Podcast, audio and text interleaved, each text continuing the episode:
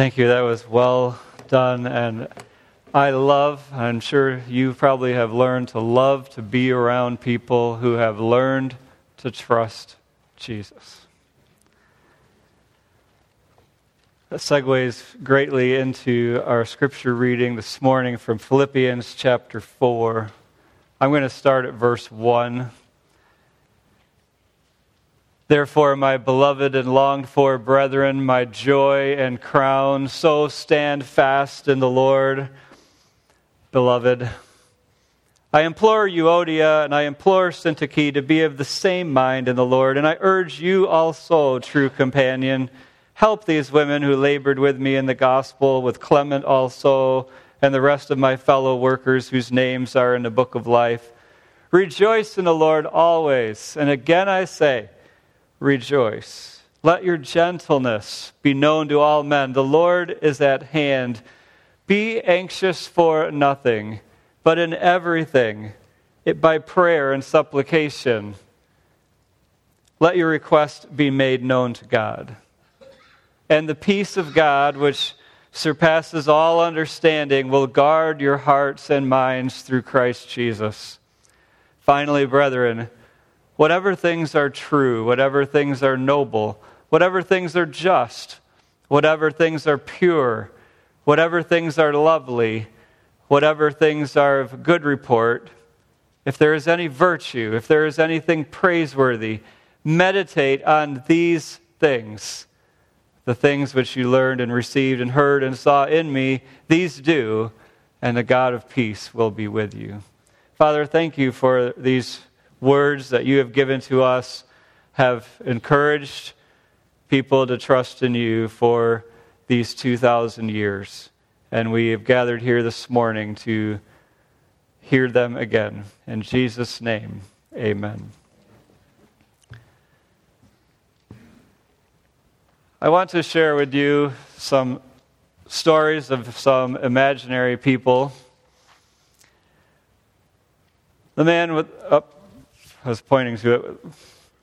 So, George, up in the corner with the sunglasses on his head, he was worried. It seemed like it was his responsibility to be worried. Who else was going to worry if it weren't to be him? His cars were both in six digits. Before the year is over, he needs to find the best deal on eight tires. His daughter needs braces, and he knew it would be a four digit deal, but he didn't know the first digit was going to be a six. No chance of a pay increase. In fact, a dozen guys have been laid off, and he was working, picking up their slack. He finds himself at night going to Indeed.com, seeing if there's something better out there. It's not what he expected at age 50. Phyllis got her hand in her chin. She was worried.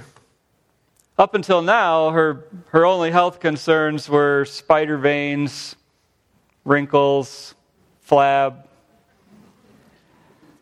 But this week, her doctor confirmed her suspicion she has breast cancer. And her husband that left her 20 years ago, it feels more abandoned now than it did then. Matt, he was worried. He was sick to his stomach. He leaves tomorrow for his third tour of duty. When he enlisted to have a ticket to get out of Podunk County, the recruiter never mentioned to him how hard it would be to leave behind his bride and his two year old. Matt and his wife had not slept all night. They just held each other between, alternating between making love and holding each other, weeping. Charlotta, in the middle, she was worried. She's 23 years old. She's never been in a real relationship. She had one date, ended in her being assaulted. And now she is addicted to websites no one in the church would ever dream. She thinks no one in church knows what she's going through. And as she stepped across the threshold into her Sunday school room where she is the teacher, the thought came to her mind this is what being a hypocrite feels like. If you could pick up on what all those four people have in common, they're worried. And all four of them step into here, into Anytown Baptist Church. And they hear the preacher man come up here and say, Don't worry about anything. Trust God for everything. And maybe, maybe you're spiritually minded. You come in here and say, Wow, that is exactly what I need today. And some of you might be sitting there thinking, Why don't you come a little closer and say that?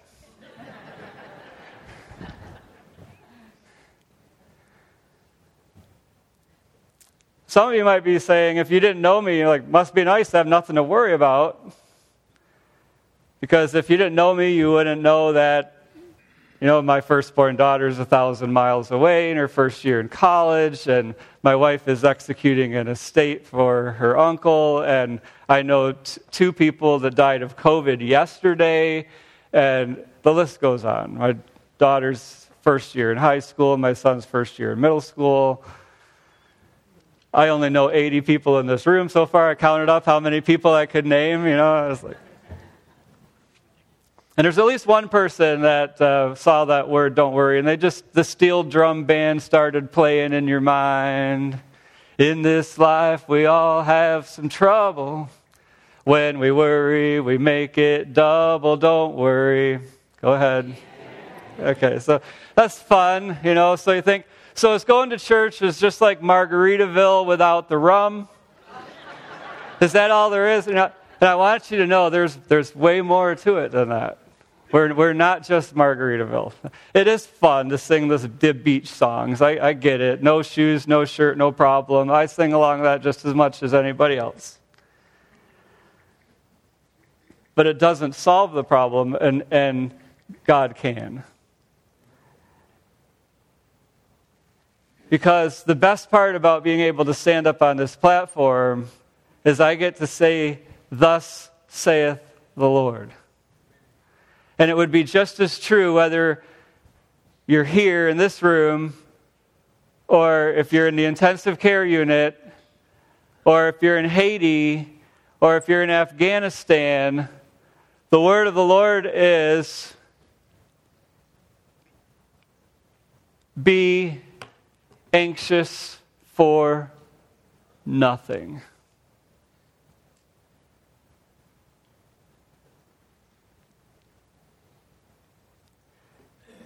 in everything, we are to have prayer and supplication. Supplication means asking, but it's a little bit stronger of a word. Just we're begging, pleading with God. And with thanksgiving, let your request be made known unto God. I want you to know it's more than just good advice. This is, this is a command from our Father to us as children to not worry. Therefore, to worry is actually a sin. I had a deacon, he would call me up on a fairly regular basis, and he would say, Pastor, I'm living in sin. And I would say, Okay, Neil, what are you worried about today? he knows that it's true, and he knows more than a lot of us because he actually has a form of Crohn's disease. He, he could get, if he gets worked up, he could be out of commission for a month. He knows it's important not to be in a state of worry and anxiousness. A principle of biblical counseling that I've learned that has been very helpful is that whenever God tells us to not do something, he tends to tell us what to do instead. And that's very helpful. Uh, many times, if somebody comes to a pastor for help, for counseling, they're not usually trying to figure out whether something's right or wrong. They already know something's wrong, and now they want to know what to do about it. Now, I want you to know God doesn't have to give us an alternative. If there's anybody that could reply with, because I said so, it's God. Okay? I created you. I sent Jesus to pay for your sins. Just shut up and do what I tell you to do. Okay, God certainly has the right to tell that to us, but I've learned over time to look for in Scripture those things that God has told us to do in replace of those things that God has told us to not do. Don't steal. Instead, work hard with your hands so that you may give to others in need.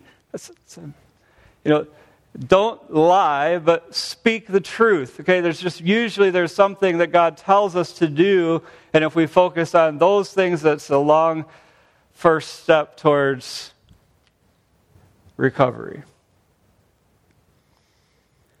Maybe there are times that you have marveled at someone else's faith. You've watched somebody go through a very difficult situation and they seem to sail through it, and you just don't even understand how they could take it so calmly. How can you be at peace at a time like this? My desire is that you would be that person, that somebody else would marvel at a peace that passes all understanding.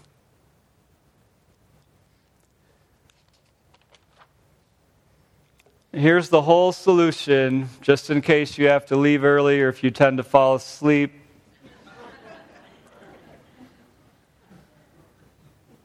Trusting God, thanking God, thinking on what is true, noble, just, pure, lovely, of good report, virtuous, or worthy of praise. That's it.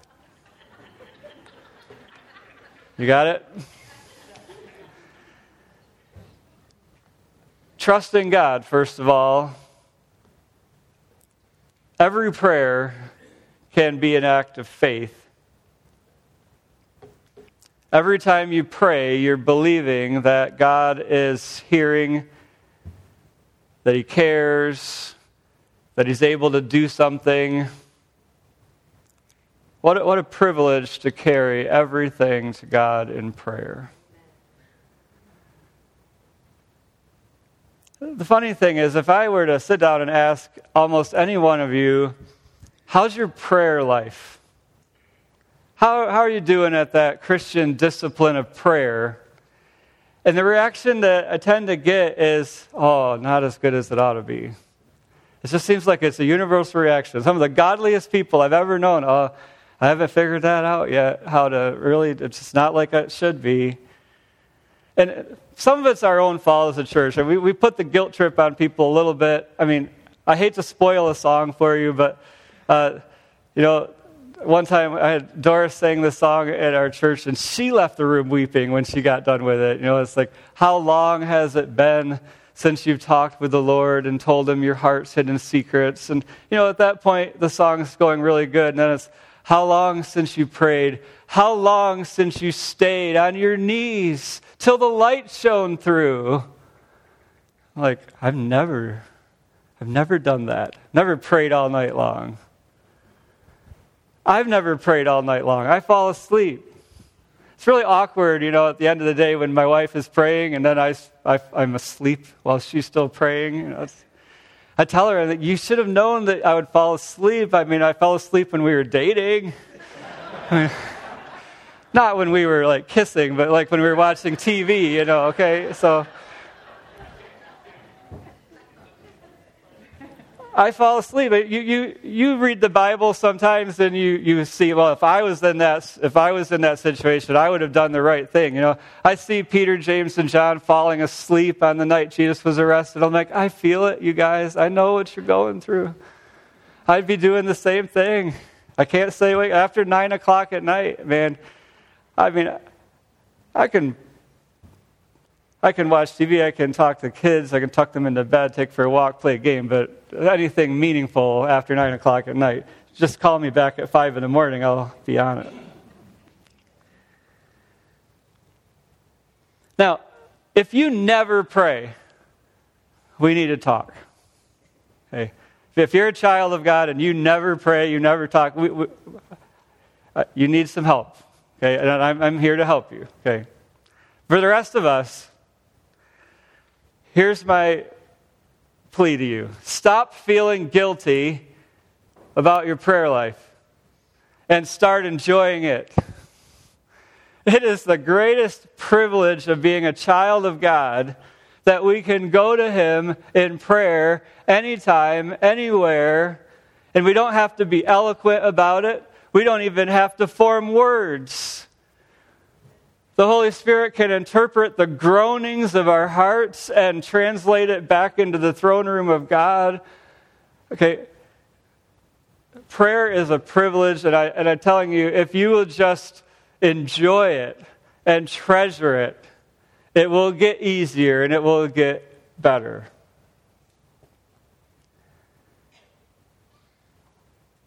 Now, you already know that prayer is the antidote to worry.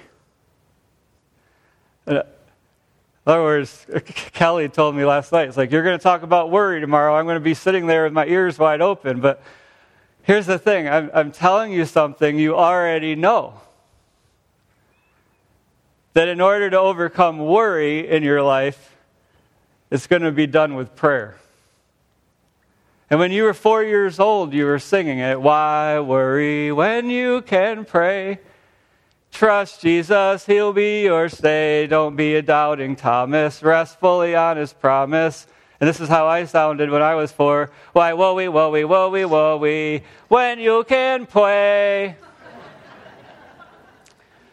the grown ups always wanted me to sing that song, you know. Like, I, I don't know, I just listened to Elmer Fudd every Saturday morning. It sounded normal to me. So, why do we teach four year olds? Because they're so full of worry? No, it's because they need to know it when they're 54 and 84 and 14 and every other day of their life. So then you open up the hymn book and it's all your anxieties all your care. Bring to the mercy seat, leave it there.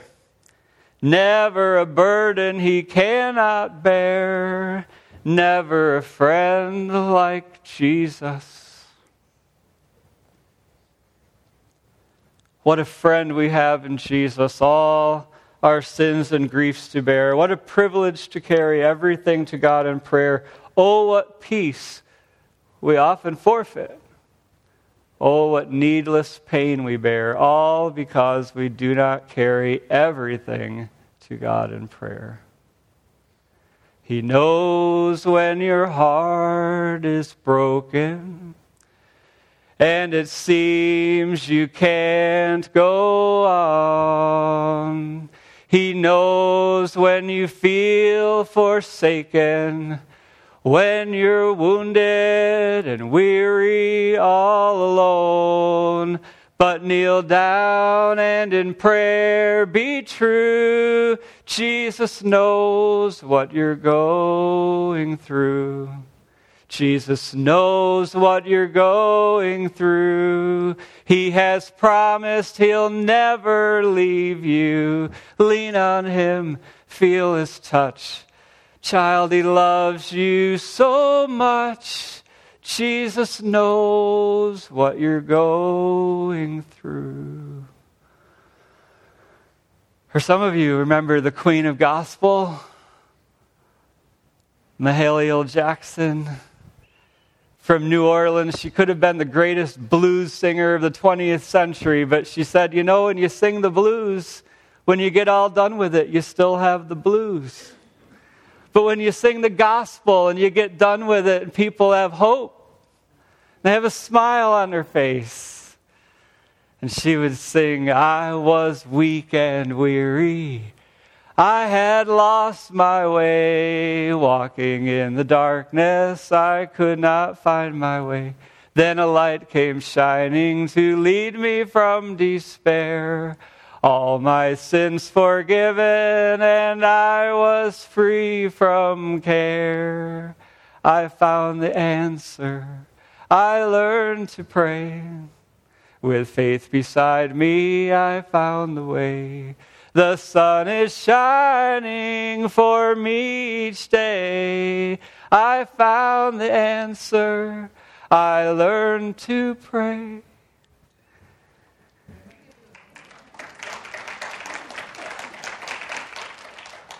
Hey, I was restraining myself. That wasn't really my impersonation of a black woman, okay?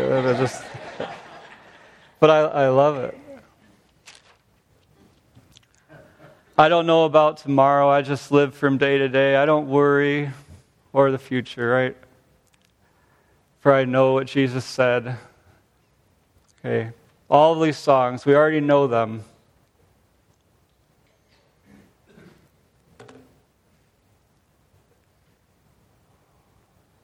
So we trust God and we show that we trust God by praying.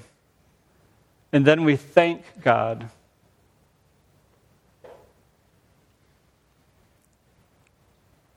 First Thessalonians chapter 5 says that in everything give thanks, for it's the will of God concerning you. It doesn't mean that everything that happens to you is the will of God. Okay, if it was, then we wouldn't have to be praying, Thy will be done on earth as it is in heaven.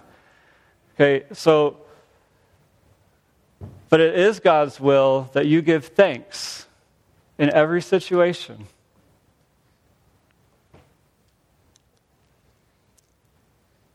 We do that by remembering what God has done for us in the past. One of the biggest benefits of being a Christian for multiple decades is we our stories get longer, right? There's just more and more things that God has done for us. And so we have to remember that God already knows. You know, you start, if nothing else, you can say, God, I already know that you proved your love for me by sending Jesus to die for me. Okay, Romans 5 8. We are, you can start there, but then as you're a Christian for multiple years and God has done these things for you, He has healed you, He's provided for you, He's comforted you to remain thankful in every circumstance, even when we don't understand. And one thing that I found helpful is to rehearse the Thanksgiving prayer ahead of time, before it happens. You know, sometimes we'll say that kind of in a rote prayer, like, uh, Lord, we'll give you the thanks for this.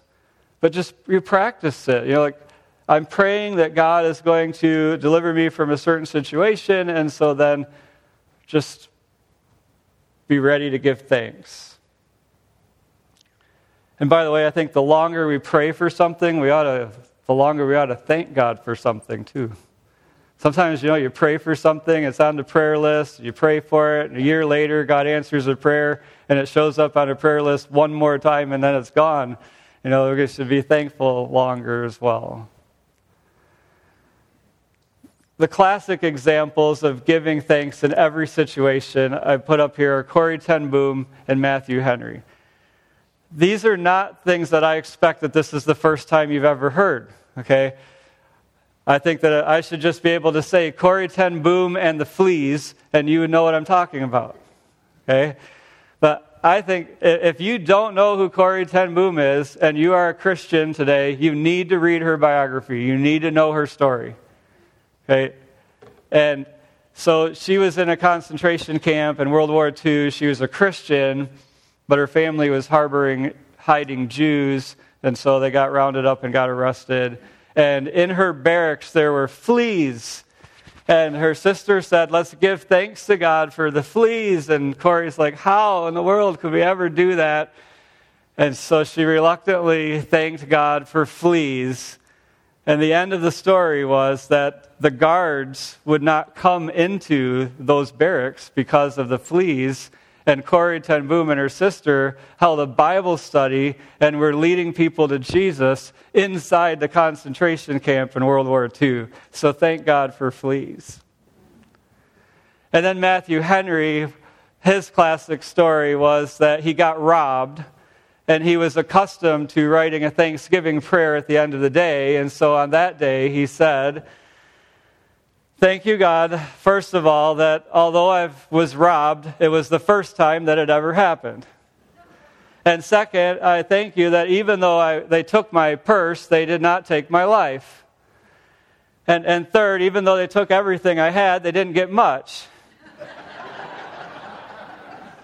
and fourth, I thank you, God, that I was robbed and it was not I who robbed. And so one day, not too long ago, I was actually coming, I believe I was coming home from a Sunday service, but I was, I heard Erwin Lutzer on the radio, and he was going to preach on, on that, and he was going to use that illustration that day, and his wife was out of town, and so he stopped at McDonald's, and he got breakfast on his way to church, and he gets to church and finds out that the coffee was spilled and he's like, I'm just going in here to preach about in everything give thanks. And he said, So I thank you, God, that even though I spilled my coffee, I still have half of it. And I'm thankful that even though I spilled my coffee, it didn't spill on me. And I'm thankful that even though I spilled my coffee, at least it wasn't the syrup. And I'm thankful that even though I spilled my coffee, I'm driving my wife's car today instead of my own.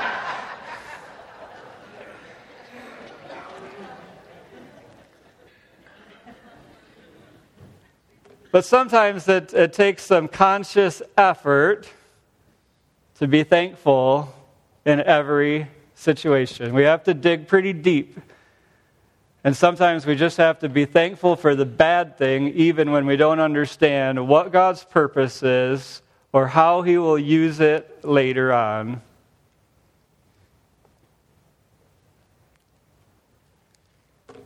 And the promise of God is that if we pray and we give thanks, then He will give us a peace of God, His peace that surpasses all understanding.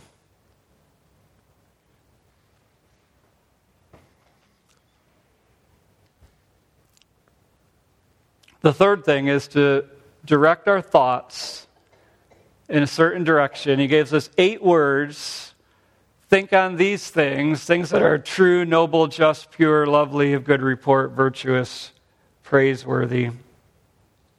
Let me go back, actually. We're promised to receive the peace of God, which will guard our hearts and our minds. It's a military word.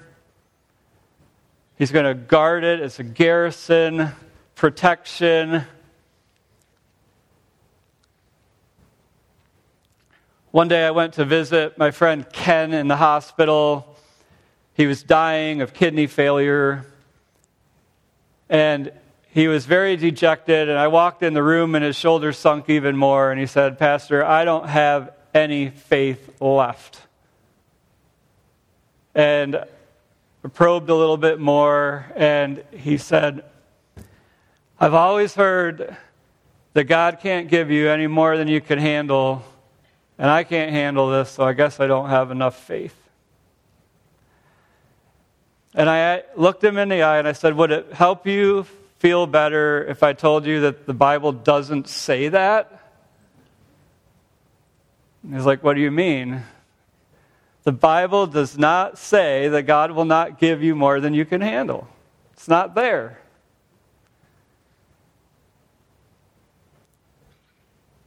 Now, 1 Corinthians 10:13 says that there's no temptation given you beyond that you're able to handle this temptation. But even in that verse, it's because God is faithful, and in every case, He gives you a way of escape.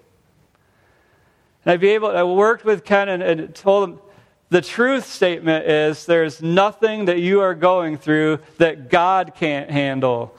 But no, to think that you could get through your life without God, to think that you could, you know, to, you're losing your faith and because you're trying to get through things in your own power instead of the Holy Spirit? No way.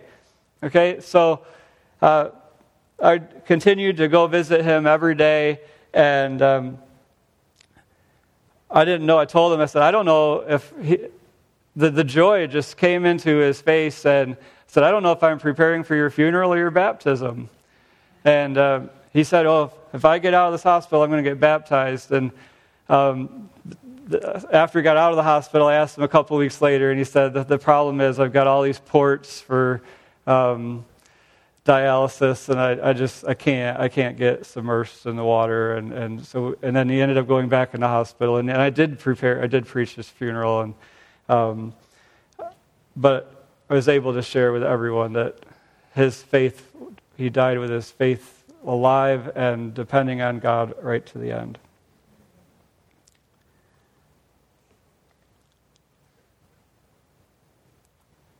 whatever things are true. I'm going to go through this list very quickly. I'm not going to pretend to expound on this. I'm just putting these, these words into our mind uh, from Philippians 4 8.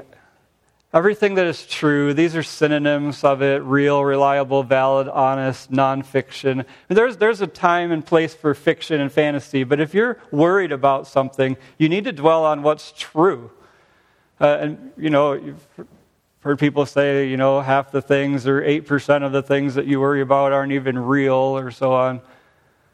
By the way, not everything you read on the internet is real either. just, just throwing that out there. So focus on things that are true. Do Bible studies, read biographies. Overcome worry with things that are real, things that are noble, respectable, dignified, reverent, non trivial. So focus on things that are, are, serious. You can, I mean, it doesn't have to be sad. I mean, you can be focusing on anniversaries or accomplishments, celebrations, thinking the best of people. Want to meditate about things that are just, righteous, good, fair, equitable. Let me tell you, there, there's nothing more just in this world than the gospel of Jesus. So focus your thoughts on evangelism and world evangelism and missions and you know spend some time praying for a missionary focus your mind that direction bible translation and so on train your thoughts to think on whatever is pure it means pure it means chaste untainted unstained it's not enough to just say, get your mind out of the gutter, but focus your mind on what is good and honorable and pure. Think, go beyond sexual things and think self sacrificing love. Whatever things are lovely. It's the only time that this word, Greek word that's used here, is in the New Testament. So you can't really compare it to other places things that are pleasing, inspiring, graceful, amiable, attractive, like a magnet would attract somebody. It's used in the Greek translation of the book of Esther, describing Esther when she approached the king, not knowing whether she would be put to death for approaching him.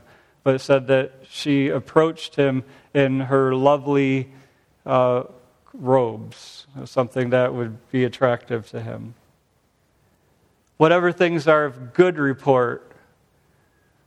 Where's Harry? He's got to pronounce these Greek words, not me. I mean, euphemos, that looks pretty easy, but I'm scared now. to speak well of someone, right? Whatever things are of good report. Not listening to gossip and griping. A few of you need to watch less news. Uh, that's doing you more harm than good. Focus on things that are of good report, good news, things that are virtuous, excellent,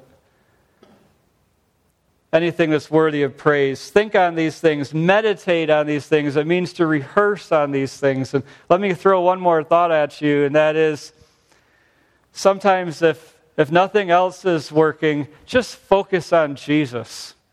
You know, sometimes people go, oh, I, just don't understand the Trinity. Well, just follow Jesus. Okay, the other stuff will come. Okay, you're not going to go wrong with just following after our Savior.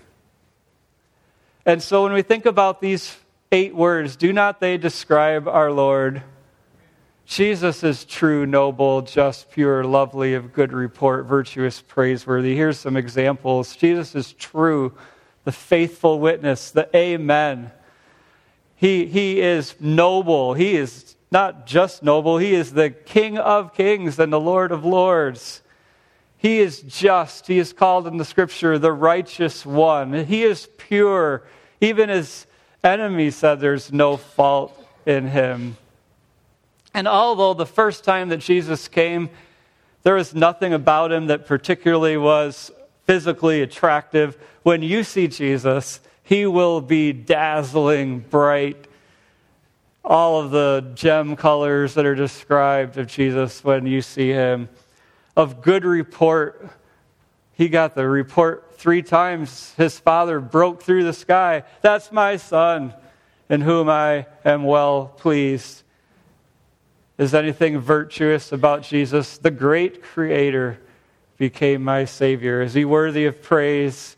Worthy is the Lamb who is slain to receive honor and glory and blessing. What about those four people that we mentioned at the beginning of the day. At the end of the day,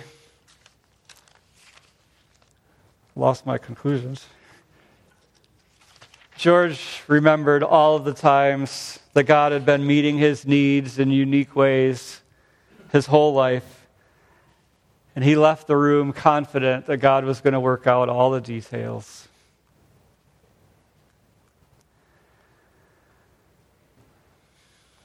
I didn't even put on my Ray Charles glasses and sit at the piano, but you know, he was saying, I know the Lord's been in tougher scrapes than this one. And it ain't a gonna worry my mind, right? Okay, so Phyllis, when she left the room, she still had cancer.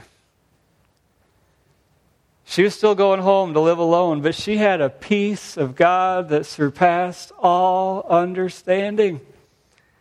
Her God was the keeper of her heart and her mind. Her body had cancer, but her, her emotions, her thinking were totally controlled by the Holy Spirit. Matt, the soldier, was publicly prayed for by the pastor personally pledged that the congregation would take care of anything that Mindy needed while she, he was gone. And he left strengthened, confident, ready to be a witness for Christ, and already rehearsing the Thanksgiving prayer that he would make when the video is made of him returning home. And Charlotta, she knew as that list of words was read that they described the exact opposite of where her brain had been for all these months. The end of the service, everybody else is standing up singing as we go, may the Spirit go with us. And she sat there. The Holy Spirit put this into her mind meditate on these things, meditate on these things, meditate on these things. And she knew that the battle for her thought life and her depression was far from over. But as she stepped through the, the door to go outside, somehow her spirit felt lighter. And when she got to the car, before she would change her mind, she got out a card that she had gotten out many times but never called for a Christian counselor, and she left a voicemail Call me back tomorrow, I need help.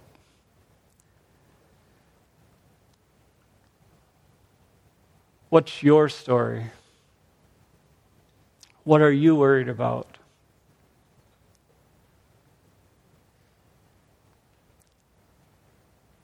Be anxious for nothing, but in everything, by prayer and supplication, with thanksgiving, let your request be made known to God.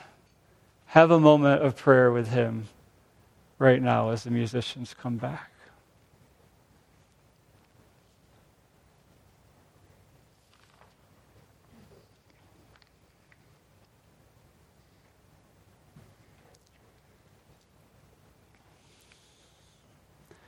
Father, we're thankful that you hear our prayers, even in our seats still right now those things that are of concern, those things that we can't stop thinking about. we're going to commit them to prayer. We're going to ask you for help. We're going to see if your word is faithful to us, that if we will pray about them, that you will replace worry with peace. I ask you to do that work in our lives. May we retrain our thoughts in the way that you have instructed us to do so, that we would meditate on these kind of things. Thank you for your love for us, for our relationship with you.